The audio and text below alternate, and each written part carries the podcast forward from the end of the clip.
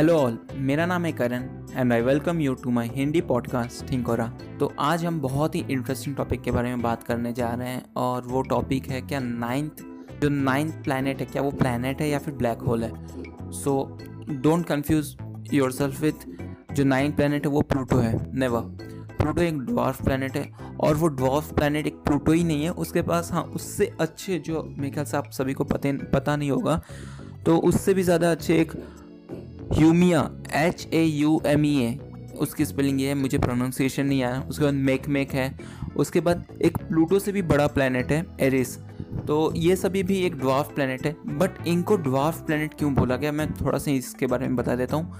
एक normally planet क्या होता है, अगर एक प्लानट है तो वो दूसरे प्लानट के ऑर्बिटल को क्रॉस नहीं करेगा but this is not the case with Pluto वो क्या करता है, जो नेपच्यून का ऑर्बिटल है, वो उस चीज़ को क्रॉस करता है। अगर आप वीनस का ऑर्बिट देखें, अर्थ का ऑर्बिट देखें, मार्स का ऑर्बिट देखें तो ये सभी एक अपने खुद के ऑर्बिट में रिवॉल्व करते हैं। कोई भी एक दूसरे के ऑर्बिट में एंटर नहीं करता है। बट ये जो अभी मैंने आपको पाँच जो नाम बताए थे, ये एक खुद के ऑर्बिट में नहीं, ये नेपच्यून के ऑर्बिट में इन्वॉल्व होते हैं या फिर उससे, उसके साथ कांटेक्ट में आते हैं। तो इसलिए इनका एक और नाम दिया गया, इनको बोला जाता है ट्रांस नेपच्यूनियन ऑब्जेक्ट। और ये अभी भी एक बहुत बड़ी मिस्ट्री है कि ये क्यों हो रहा है? मतलब सभी के पास अपना एक ऑर्बिट है बट इनके पास खुद का एक जो ऑर्बिट है, इनको अलग क्यों कर दे रहा है? और प्लूटो इनमें इसलिए फ़ेमस हुआ क्योंकि वो पहले डिस्कवर किया गया था, जो एरिक है, जो एरिस है। ये प्लूटो से भी काफ़ी बड़ा है साइज़ में अगर बात किया जाए तो। बट एरिस बाद में डिस्कवर किया गया एज़ कंपेयर टू प्लूटो और आज भी काफ़ी लोग हम में से बोलते हैं कि प्लूटो एक प्लानट है which comes in solar system तो हाल ही में सिर्फ़ एट प्लैनेट्स हैं और जो नाइन्थ प्लानट की जो बात कर रहे हैं, ये बहुत दूर है। अगर मैं आपको कैलकुलेट करके बताऊँ तो ये सिक्सटी थाउज़ेंड बिलियन माइल्स दूर है। और थोड़ा और कम नंबर्स में बताता हूँ। तो जो सन और अर्थ के बीच में जो डिस्टेंस होता है, उसको हम वन एयू बोलते हैं। एयू का मतलब होता है एस्ट्रोनॉमिकल यूनिट और सन और वो प्लानट के बीच में जो डिस्टेंस है, वो है 800 हंड्रेड ए यू सो आप सर्च कर सकते हैं कि कितना डिस्टेंस है अर्थ और सन के बीच में। अगर 8 मिनट्स लाइट को टाइम लगता है वहाँ से अर्थ में आने के लिए। तो eight into eight hundred minutes so इतना टाइम लगेगा वहाँ से, वहाँ तक जाने के लिए। तो हम मैथमेटिकल जा रहा हूँ। प्लीज़ कैलकुलेट करके मुझे कमेंट में बताना। तो let's come back to our topic कि जो नाइन्थ प्लानट है या ब्लैक होल है, ये अभी तक पता नहीं चल रहा है। बट उसे एक प्री ब्लैक होल का नाम दिया गया है। तो ये प्री ब्लैक होल क्या होता है? तो बेसिकली थ्री टाइप्स के ब्लैक होल अभी तक हम माना गया है। तो सबसे पहला ब्लैक होल होता है जो सुपर मैसिव ब्लैक होल होता है, जो कि कोर में रहता है कोई भी गैलेक्सी के। जैसे मिल्की वे की गैलेक्सी में भी सेंटर में एक बहुत बड़ा सा मैसिव ब्लैक होल है, और उसकी जो साइज़ होती है, वो होता है फिफ्टी से एट्टी स्टार्स के बीच में। जो मैसिव स्टार्स होते हैं, उसकी वो उतना उसका मास होता है, उतना उसका साइज़ होता है। उसका जो दूसरा रहता है, वो मोस्टली एक स्टार अगर डेथ हो जाता है तो उसके बाद जो साइज़ का जो ब्लैक होल बनता है, उसको वो ब्लैक होल बोलते हैं। उसकी जो मोस्टली होती है, वो five to thirty times of earth और या फिर five to thirty times of sun इतना ज़्यादा होता है। बट ये चीज़ भी वहाँ पे ब्लैक होल नहीं हो सकती, क्योंकि अगर वहाँ पे इस टाइप का ब्लैक होल आया है तो काफ़ी ज़्यादा डिस्ट्रक्शन मतलब काफ़ी ज़्यादा वो उसके अंदर ग्रेविटेशनल पुल होगा। बट जिस टाइप का वहाँ पे ग्रेविटेशनल पुल साइंटिस्ट ने बताया कि जिस टाइप का वहाँ पे ग्रेविटेशनल पुल देखने के लिए मिल रहा है वो दो ही रीज़न से हो सकते हैं। या तो एक प्लानट होगा बट अभी तक के हमारे पास इतने अच्छे अच्छे टेलीस्कोप से हमने वहाँ पर एक भी प्लानट अभी तक डिस्कवर नहीं किया। तो उसके बाद हार हार्वर्ड से एक स्टडी सामने आई जिसने कि ये बताया है कि अगर वहाँ पे हम लो, हम लोग को अभी तक प्लानट नहीं मिल रहा तो बहुत ज़्यादा ये पॉसिबिलिटी है कि वहाँ पे एक प्री मॉडियल ब्लैक होल है। अब ये प्री मॉडियल ब्लैक होल के बारे में मैं आपको बताता हूँ। प्री मॉडियल ब्लैक होल क्या होता है कि जैसे आज से हम, हमको मालूम है कि 14 बिलियन साल पहले बिग बैंग हुआ था और वहाँ से काफ़ी ज़्यादा कॉस्मिक रेज निकले थे या कॉस्मिक वेव्स निकले थे। तो कॉस्मिक वेव्स जो थे वो बहुत डेंस थे।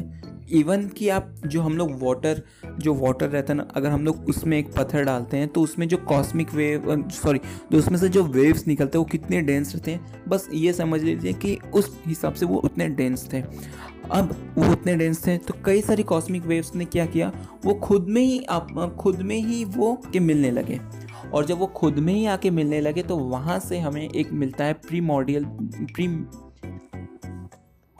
primordial black hole अब अगर ये पॉसिबिलिटी है कि अगर हम लोग का जो नाइन्थ प्लानट एक ब्लैक होल है तो ये एक बहुत नया एक इंसाइट या एक नई फिजिक्स की एक नई दुनिया खोल देगा, क्योंकि हम लोग को पता चल जाएगा कि एक सोलर सिस्टम को एक स्टेबल करने के लिए हम लोग को एक ब्लैक होल की ज़रूरत पड़ती है।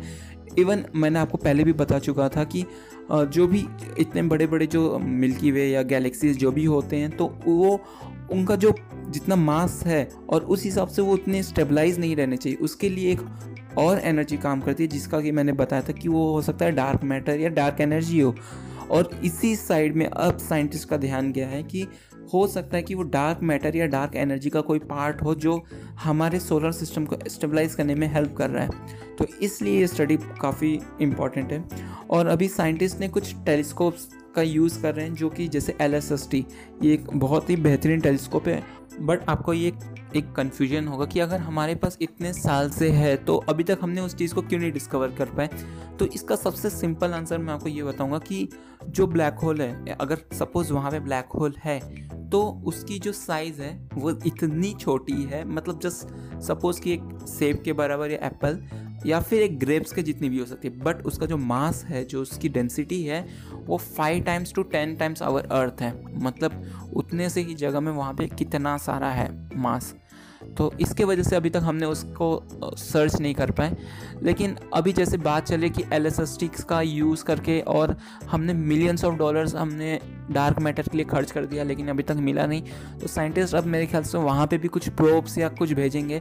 लेकिन असल में वो इतना दूर है कि अभी तक वॉयजर वन और वॉयजर टू के लिए मतलब वहाँ तक जाना पॉसिबल नहीं है। और वॉयजर वन वॉयजर टू अब जैसे कि मालूम है कि फोर्टी ईयर्स पहले उनको लॉन्च किया गया था और अभी तक वहाँ तक नहीं पहुँचे तो अगर आज के टाइम में अगर हम फिर से मिशन लॉन्च करते तो फिर से फोर्टी ईयर्स तक का डिले हम लोग को हो सकता है। So that's all for today guys अगर कुछ इसमें डाउट है या कुछ भी अगर आपको लगा कि इसके बारे में आपको और जानना है तो प्लीज़ कमेंट मी और please follow me on Instagram क्योंकि वहीं पे हम टू वे कम्युनिकेशन स्टैब्लिश कर कर सकते हैं। जैसा कि मैं पहले से ही बोलता आ रहा हूँ अगर कोई भी डाउट हो, आप प्लीज़ मुझे डायरेक्ट मैसेज करिए और वहाँ से हम लोग एक एक कम्युनिकेशन स्टैब्लिश करेंगे और कई लोगों ने मुझे कुछ सजेशंस दिए हैं। ऑब्वियसली मैं उन सजेशंस पे भी पॉडकास्ट बनाऊँगा बट थोड़ा प्रॉब्लम हो जाता है कि एक्चुअली ये जो न्यूज़ रहती है, काफ़ी इंपॉर्टेंट रहती हैं और आपके जो, आपके भी तो जो सजेशंस है, वो इंपॉर्टेंट है बट जैसे जैसे मेरे पास टाइम मिलते जाऊँगा, मैं ऑब्वियसली उन सब पे भी बनाता जाऊँगा।